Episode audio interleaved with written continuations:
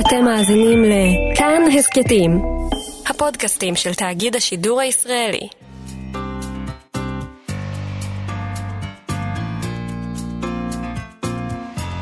ועכשיו כמדי יום אנשי מה שכרוך, מאיה סלע ויובל אביבי נכנסו אלינו כאן למה, לתוכנית, כל אחד בבית שלו, לא נכנסו לשום אולפן, אני כל כך רגיל. בוקר טוב יובל. בוקר טוב גואל. בוקר טוב מאיה סלע. בוקר טוב. את יודעת, מאיה, האנשים שאני חושב עליהם יותר מכל בימים הקשים שעוברים עלינו הם דווקא אנשים שמצבם אה, לא שפר עליהם. השקופים, אנחנו קוראים להם בימים שבשגרה. היום הם אפילו יותר משקופים, אני לא יודע, מה יותר שקוף משקוף, מאיה? אז, אז אולי האוויר, פשוט. Mm, כמו בשיר, רואים mm. רחוק, רואים שקוף. כלומר, תמיד מתכוונים לזה כאילו שרואים שקוף, אז רואים ברור. אבל רואים שקוף זה לא, אולי אפשר לחשוב על זה גם כלא רואים כלום בעצם. לא רואים אותם. לא רואים אולי אותם. אולי זה ככה אפשר לחשוב על זה. והימים כן. האלה הם באמת ימים, אם אנחנו מתמודדים עם זה בצורה כל כך קשה, אז בוודאי, אה, בוודאי האנשים האלה אה, נמצאים במצב קשה הרבה יותר, ואנחנו מדברים על זה בגלל ספר שירה ביקורים חדש, מאיה. נכון, ספר שירה עם, עם השם הבא, שמאוד מבהיר על מה מדובר כאן. לא יכולתי לרשום את זה בתיק. שירים מפנקסה של עובדת סוציאלית.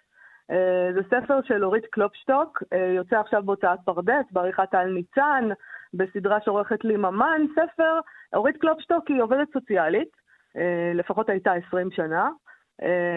ואנחנו עבדה עם אוכלוסיות בסיכון בלשכת הוראה. כל, בספר הזה, בשירים האלה, יש בעצם גלריה, אפשר להגיד גלריה של מטופלים.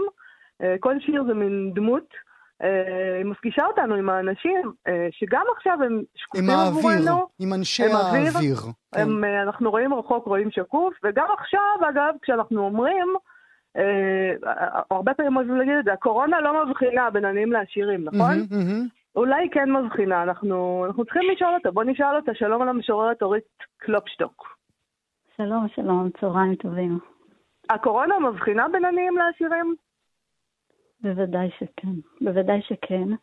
את יודעת, כולם אומרים עכשיו, אה, איזה יופי, כולנו אחד, כולנו מאוחדים, עשירים, אה, עשירים כעניים, גאונים, כולנו חווים את אותה חוויה, מסתגרים בבתים שלנו, במין תחושת אה, אחדות, וזה לא נכון, זה לא ככה. רק אתמול ראיתי בחדשות שיש עלייה של 760 אחוז אה, במספר המקרים של אה, אלימות במשפחה ופגיעות מין בתוך הבית. זאת אומרת שההנחה הזאת... 760 אחוז. 760 אחוז. 760. וואו. גם כן, מחזירים, אוקיי. גם מחזירים הביתה, אה, לפי מה שהבנתי, כל מיני ילדים מהורים נכון. להורים שלא למשל, כל כך מצליחים לטפל בהם. למשל, במחלקה הפסיכיאטרית, במחלקה בבית החולים הפסיכיאטרי בבאר יעקב מחזירים 15 נערות הביתה, נערות שסובלות מהפרעות אכילה, מטראומות מיניות. אמ, יש הרבה מקרים כאלה בכל הארץ, אמ, ואני מאוד שמחה שהספר הזה מזמן אה, דיבור על האנשים האלה. אני מאוד שמחה ש... אז אולי, אז... אה, אולי נשמע משהו. כן. אוקיי. אה, אני אפתח אולי בשיר עזר, שיושב בול לפני הפסח, הוא מתאים ללפני החג. כן. מתחת לקו העוני. עזר הטיח את ארגז החג שלו במסדרון. מיץ ענבים לקידוש נשפך אדום על הרצפה, ניתז על הקירות. טבע חבילות החג בלשכת הרווחה. כל העובדות הסוציאליות זונות, צעק, אבל הסתכל עליי. הייתי רחב הזונה של עזר, אוכלת חינם. אני מתכופפת אל מתחת לקו העוני, רואה לו את התחתונים. אישה חולה, ילדים רעבים, חג זו מילה מפחידה.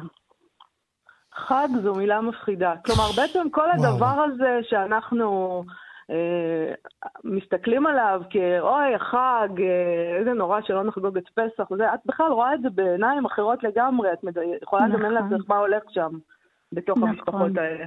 נכון, ואני רוצה לספר לך שכל שנה, בליל הסדר, אני יושבת מחובקת בתוך המשפחה שלי, אבל אין מה לעשות, יש מושג שנקרא אשמת המטפל. אנחנו, זה, זה אה, מבליח, ככה מבליח לנו ללב, לכל העובדים הסוציאליים, אני בטוחה, גם מטפלים בכלל, לא רק עובדים סוציאליים. אנשי טיפול לוקחים את המטופלים שלהם איתם הביתה. ואנחנו יושבים בשולחן החג וחושבים עליהם, והשנה, בתקופת הקורונה, יותר מתמיד. ובגלל זה, בגלל זה את כותבת, אה, בגלל זה את כותבת בעצם אולי את השירים האלה, בגלל הדבר הזה, אשמת המטפל, ודרך לנקז את האשמה הזאת? גם, גם, גם. אני חושבת ש... אמ, כן, כן, גם. גם לא, את כבר לא עובדת, גם אה, מתוך... את כבר לא עובדת סוציאלית, כלומר, את... אה, בשנה האחרונה, נכון, בשנה האחרונה עזבתי את המערכת. אפשר להגיד שקרסתי. Mm. אמ, אני מצאתי את עצמי עם פריצת אה, דיסק ענקית, שלוש חוליות פגועות. שוכבת באמבולנס כשמגיעה לבית חולים מאיר, אשפוז ארוך מספר חודשים בבית. במשך השנה הזו של ההחלמה, אמ, אה, אספתי בעצם מתוך המגירה פתקים שנאספו לאורך כל השנים. אה, גם השיר הזה, עזר, דרך אגב, נכתב אה, בפתק באוטובוס, בסוף אותו יום. כמובן כן. שלא בצורה הזאת, כמובן שאיבדתי אותו, כמובן שהיום, אחרי הרבה שנים, יכולתי לכתוב אותו בראייה עמוקה יותר, אנחנו לא ננתח עכשיו את השיר, אבל כמובן שהשירים עובדו, אבל השירים הבראשיתיים שהיו על פתקים, ובעצם בסופו של דבר התכנסו לספר הזה בשנת הריפוי שלי. מאיה אמרה בהתחלה שהיית 20 שנים שימשת אה, כמטפלת, כמו שאת כן, קוראת לזה. את זוכרת את השיר הראשון שכתבת? את זוכרת את הרגע שבו הבנת שרק מילים על דף הם אלה שיצילו אותך מעצמך ומהמטופלים שלך? השיר הראשון שכתבתי אה, נכתב בגיל 10, אה, כשסבי נפטר. בתור ילדה בגיל 10, בעמוד האחרון במחברת, במחברת, בכיתה, במהלך שיעור. אה, ואז בעצם הפכתי למשוררת. ככה ביני לבין עצמי. אני, רק אני ידעתי. אמ, ולאורך אה, כל השנים כתבתי שירים. אה, כבר בשנה הראשונה, אתה יודע מה, אפילו כסטודנטית, כסטאג'רית, יש בספר שיר, יש בספר שיר שנקרא פרקטיקום, שכסטאג'רית כתבתי אותו. כך שאפילו כסטודנטית, כבר במפגש עם, ה, עם המטופלים הראשונים שלי, היה לי צורך, אחרי הטיפול, את מה שלא יכולתי לרשום בגיליון הטיפולי, היה לי צורך לרשום אותו על פתק. אני רוצה ו... להתעכב על זה, כי זה גם השם של הספר, לא יכולתי לרשום mm-hmm. את זה בתיק, זאת אומרת, כאילו את הדברים הכי חשובים, בעצם, אתה, המטפל לא יכול לרשום בתיק. אמ, תראי, מה שאנחנו רושמים בתיק הוא לטובת המטופל. מה שאנחנו רושמים בתיק הוא א', עובדות יבשות, נתוני יסוד, אה, את התוכן היבש, ואחר כך את הניתוח, את הדיאגנוזה, את הפרוגנוזה, את האנמנזה, אוקיי? אנחנו, בתיק אנחנו רושמים כל מה שלטובת המטופל. מה שמחוץ לתיק זה מה שבינינו לבין המטופל. זה כל העברות, זה המטענים שהגענו איתם אל הטיפול, והמטענים שאנחנו יוצאים איתם מחדר הטיפולים.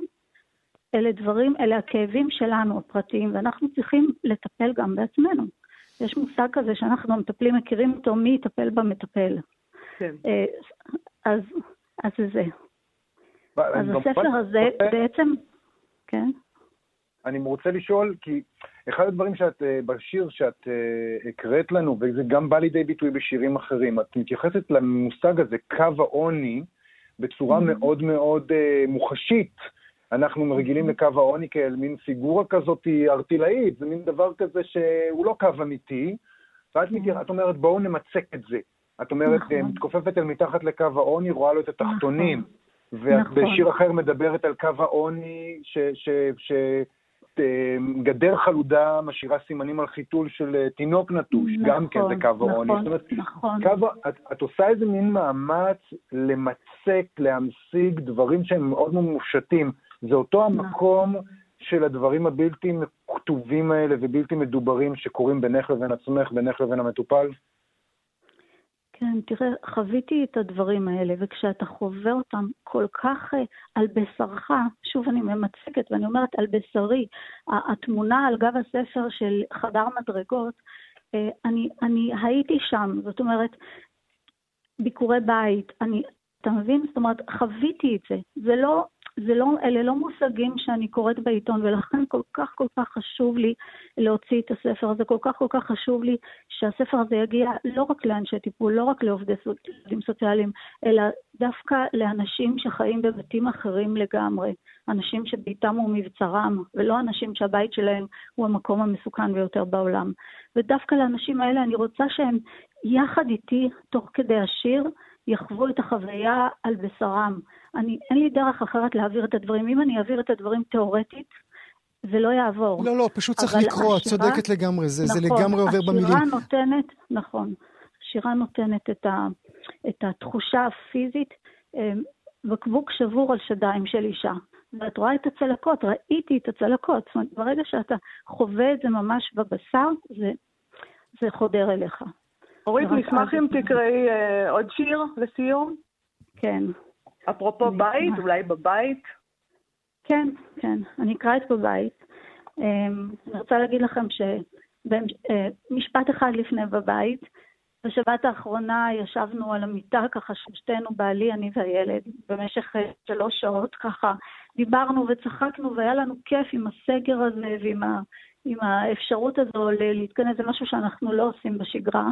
אה, שוכבים ככה על המיטה הרחבה ומדברים. ילד מתבגר לא, אה, לא נשכב ככה עם הוריו ומקשקש. זאת הייתה חוויה מקסימה, וגם שם, בתוך החוויה הזו, לרגע, אה, זכרתי את הפונים שלי וחשבתי, וואו, הנה. כן. זאת אומרת, שוב אשמת המטפל, וזה לוקח אותנו לשיר הזה, שנכתב לפני המון שנים, כשהילד הספציפי המתבגר הזה היה תינוק בן שנתיים. אוקיי. בבית. בבית. לפעמים ברחתי מהמשרד אל ההורים. הייתי צריכה לראות שהכורסה של אבא עומדת באותו המקום, שעל השולחן במטבח קערת הפירות. אל תיקחי את העבודה הביתה, חזרו ואמרו לי, אבל כשעטפתי את ילדי רחוץ במגבת גדולה וחמה, הייתי עוטפת איתו את כל הילדים בעולם. לעטוף את כל הילדים שבעולם, ואף אחד מאיתנו לא יכול לעשות את זה, גם אם היינו uh, מאוד רוצים. נאמר לך uh, תודה גם על המילים היפות שלך, גם על הכאב שלגמרי ברור מהדרך בה את אומרת את הדברים, וכמובן גם מהשירים האלה. Uh, שוב, מאיה, איך קוראים לספר הנהדר הזה? אני רוצה לא שהמאזינות. והמאזינים ירשמו לעצמם. לא יכולתי לרשום את זה בתיק, שירים מפנקסה של עובדת סוציאלית, דורית קלופשטוק, הוצאת פרדס. הוצאת פרדס, עריכה אישית טל ניצן, עריכת הסדרה לי ממן הנפלאות. תודה רבה לך. מאוד. תודה, תודה רבה לך, אורית. להתראות. הרגע הזה, באמת, אה, כמו שאתם, אה, מאיה ויובל, אומרים לנו, ובצדק רב, בשבועות האחרונים, הרגע הזה שרק המשוררים יכולים לדבר את מה שאנחנו אה, חווים. אל מה אנחנו עוברים עכשיו? גואל, כן, ככה נפתח, ככה כותב, אה, אה, נפתח טקסט בעיתון הארץ. אני אדם חולה, אני אדם רשע, כתב דוסטויבסקי, ובפרפרזה, אני אדם חולה ואני אדם בלתי אחראי. את המילים האלה כותב אה, הסופר והעיתונאי איתמר הנדלמן סמית בטקסט שפרסם אתמול בעיתון הארץ.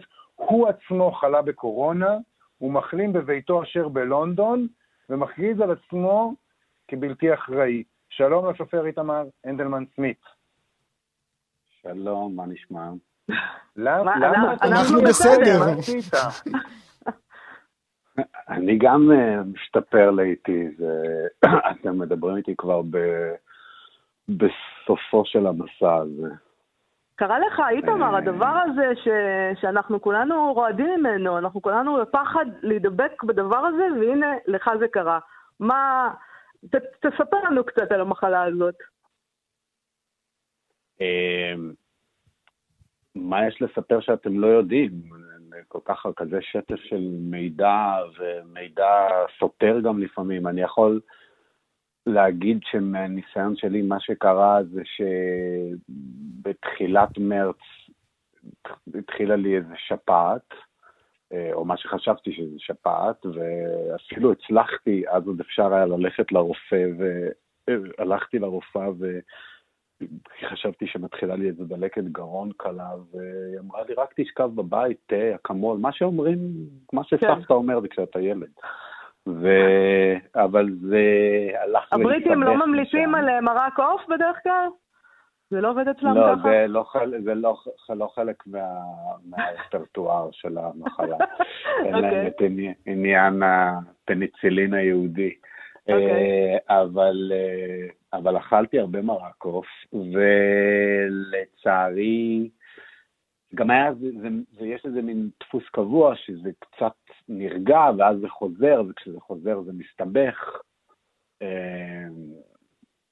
זהו, וזה הלך לכמה ימים, זה חזר, ואז זה חזר, זה היה ביתר סט, וזה היה הרבה יותר כואב. אבל למה אתה מכתיר את עצמך בתואר לא אחראי? למה אתה נוטל על עצמך את האשמה הזאת?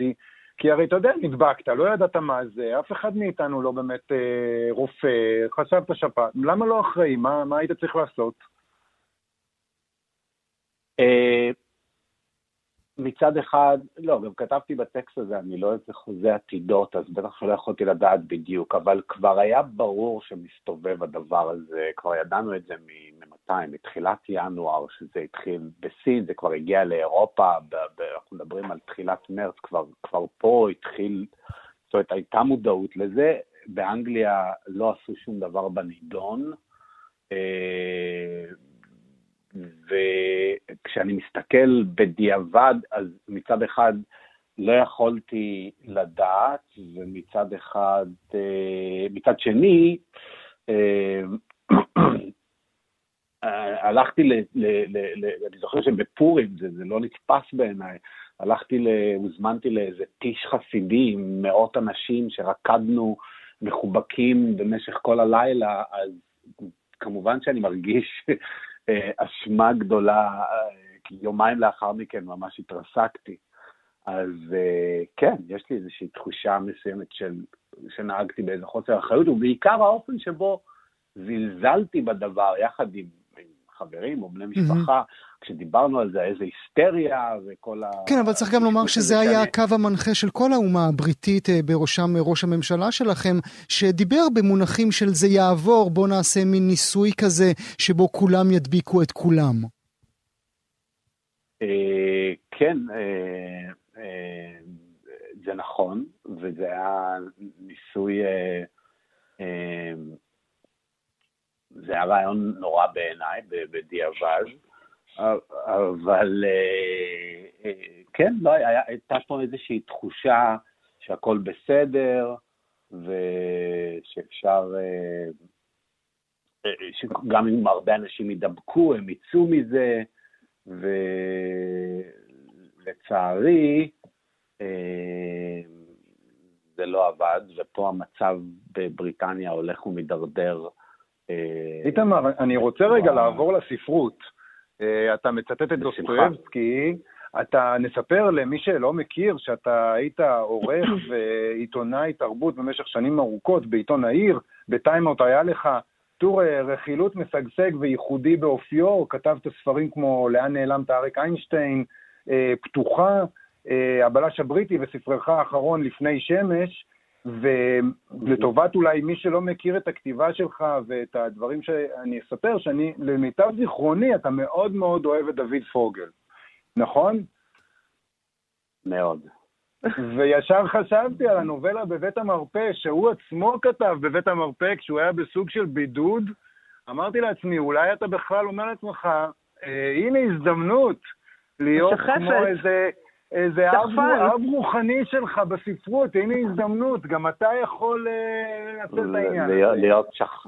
תמיד היה לי, כשהייתי, כשהייתי, כשהייתי נער, אני לא זוכר בין כמה בדיוק, אבל כשהייתי ממש צעיר, עוד בתיכון בהרצליה, כתבתי שיר, אני לא יודע אם יש לי אותו, אבל כתבתי שיר על כמה שהייתי רוצה להיות שכפן. וכמה שיש לזה הילה. Be careful what you wish for. איזה הילה ספרותית יש להיות תחפן ולחשוף את זה באיזו עליית גג בפריז. אבל אה, בוא נגיד שאחרי חוויית הקורונה הייתי שמח לא להיות שכפן, אה, ולא להידמות, לא להידמות לדוד פוגל במובן הזה, או לרבי נחמן מברסלב, אבל... אה, אבל אתה כותב עכשיו באמת? כן, אני כותב, אם כי ב, ב, אני, בש... אני חי בלונדון כבר שלוש שנים, אחרי שעזבתי את הארץ לפני, את הארץ, אני לא אוהב להגיד את הארץ, עזבתי את ישראל לפני, אה, כי זה לא הארץ היחידה, אה, עזבתי את ישראל לפני 12 שנה בקירוב, ובשנתיים, שלוש האחרונות, באופן מוזר ובלתי צפוי, התחלתי לפרסם בעברית, בעברית באנגלית, גם שירה וגם רשימות עיתונאיות, ועכשיו, וגם פרסמתי פה ספר שהוא קובץ מאמרים וסיפורים שלי ושל כותבים ישראלים וזרים אחרים. לפני כשנתיים. באנגלית, כן, ספר שנקרא אתה כותב באנגלית, מראש אתה כותב באנגלית, לא בעברית ומתרגם. לא, אז זהו, בימים אלה אני ממש כותב מראש באנגלית, ואני עובד uh, על רומן, שאני כבר ממש בשיא כתיבתו, uh, ממש בעיצומו, uh, והוא נכתב אנגלית. טוב, נפרדת uh, מהשפה. מה, אנחנו לא... לא, אני לא, לא יודע אם נפרדתי מהשפה, אבל uh, השפה הייתה לי איזושהי תחושה אחרי לפני שמש, איזה ספר שמבחינתי ממש אה, אה, הקזתי דם עליו, אה, אני הרגשתי שהעברית קצת בגדה בי, ואיכשהו המצב הזה גלגל אותי אל האנגלית, ולא הייתה לי אף פעם כוונה לכתוב באנגלית, אבל נסתרות דרכי האל. לכולנו קורים דברים משונים כרגע, אנחנו כולנו עושים דברים שלא חשבנו שנעשה אה, לפני כן. איתמר הנדלמן סמית, תודה רבה לך על השיחה הזאת, ותהיה בריא, בסדר? תודה לכם, תודה, גם אתם, תשמרו על עצמכם. להתראות. להתראות. ונעבור עכשיו, אה, חברות, לפינת הסטטוס היומי. אנחנו נשארים במחוזות השירה, שירת הפייסבוק האקטואלית, כמו שקראתם לזה אתמול. נכון, גואל, אה, סטטוס אה, של המשורר גיורא פישר, אה, ששיתף שיר שלו, שיר שנקרא "זה מה שעשיתי כשנאסר עליי לצאת מהבית", אוקיי? זה מה שעשיתי כשנאסר עליי לצאת מהבית. יצאתי מדעתי וסגרתי את הדלת. אראה בשדות זרים, אדבק באחרים, אולי שם תנוח דעתי שלא סולחת למי שהלך ומי שחזר, מי ששכח ומי שזכר, למה שנשבר, למה שחובר, למה שנבל, למה שחבל. יצאתי מדעתי, והתפנה מקום בבית הראשי. אפשר להסתובב בתחתונים בלי לפגוש מכרים בכל חדר, לשבת במרפסת ולשתות יין, בלי שהיא תסתיר את הנוף. משביתת צמחות ידועה, דעתי. יצאתי ואיבדתי אותה לדעת. ומתוך יצא... uh, ספר גיורא פישר כותב, uh, שיקרא כנראה בתחתית הימים, שיצא יום אחד לאור. כן, הוא גם כותב שם, אין לי מושג מתי יצא, מתי נכון. הוא יצא לאור. אמרו לי לסיום, אני אשמח לדעתכם, כל אחד תשובה קצרה אם הוא יכול. כל שירת קורונה, שכמו שאמרתם אתמול, וגם אנחנו כאן בתוכנית, אה, כל יום בשיר היומי שלנו, שאיתו אנחנו פותחים את התוכנית, אנחנו רואים יותר ויותר משוררים שכותבים את התקופה. משהו מזה יישאר? משהו מזה ייכנס לפנתאון, או שזה יהיה בסוף ספר קורונה של כל משוררי ישראל? אני חושבת שחלק מהדברים יישארו, הרוב לא יישאר, אבל חלק מהדברים אה, יישארו, כי חלק מהדברים הם באמת טובים, ו... הם... ושווה שהם יישארו, אתה יודע. לא, הם לא יישארו רק בגלל שזה אה, קורונה והיינו שם. הם יישארו כי הם טובים. כי הם מספיק טובים. יובל? אני חושב שיישארו יותר דברים מאשר אנחנו חושבים, כי אני בטוח שכבר איזה שלושה, ארבעה, עשרים מיליון אנשים כבר אה, עובדים על אה, אסופת הקורונה הבאה, אסופת המגפה, זו הזדמנות לעשות קובץ שיעסוק בזה ומהזווית הזאת, וכשאתה עושה כל כך הרבה, בטוח יש כמה וכמה ספרים כאלה שכבר עכשיו רוקמים עור וגידים, וברגע שיש לך כל כך הרבה, מן הסתם הרף יורד, כולם יאספו, ואני חושב שכן יתקבצו הדברים האלה בסופו של דבר. מה יישאר בעוד 20 שנה כשאנחנו נסתכל על היצירות שנכתבו בזמן הזה, זה באמת מעט מאוד. נאמר לכם uh, תודה. מאיה סלע, יובל אביבי, אנשי uh, מה שכרוך, אתם תהיו איתנו גם מחר בשעה זו עם כל הדברים הנכונים והחשובים הקשורים לספרות המקומית. תודה רבה לכם שהייתם איתנו. תודה, תודה לך.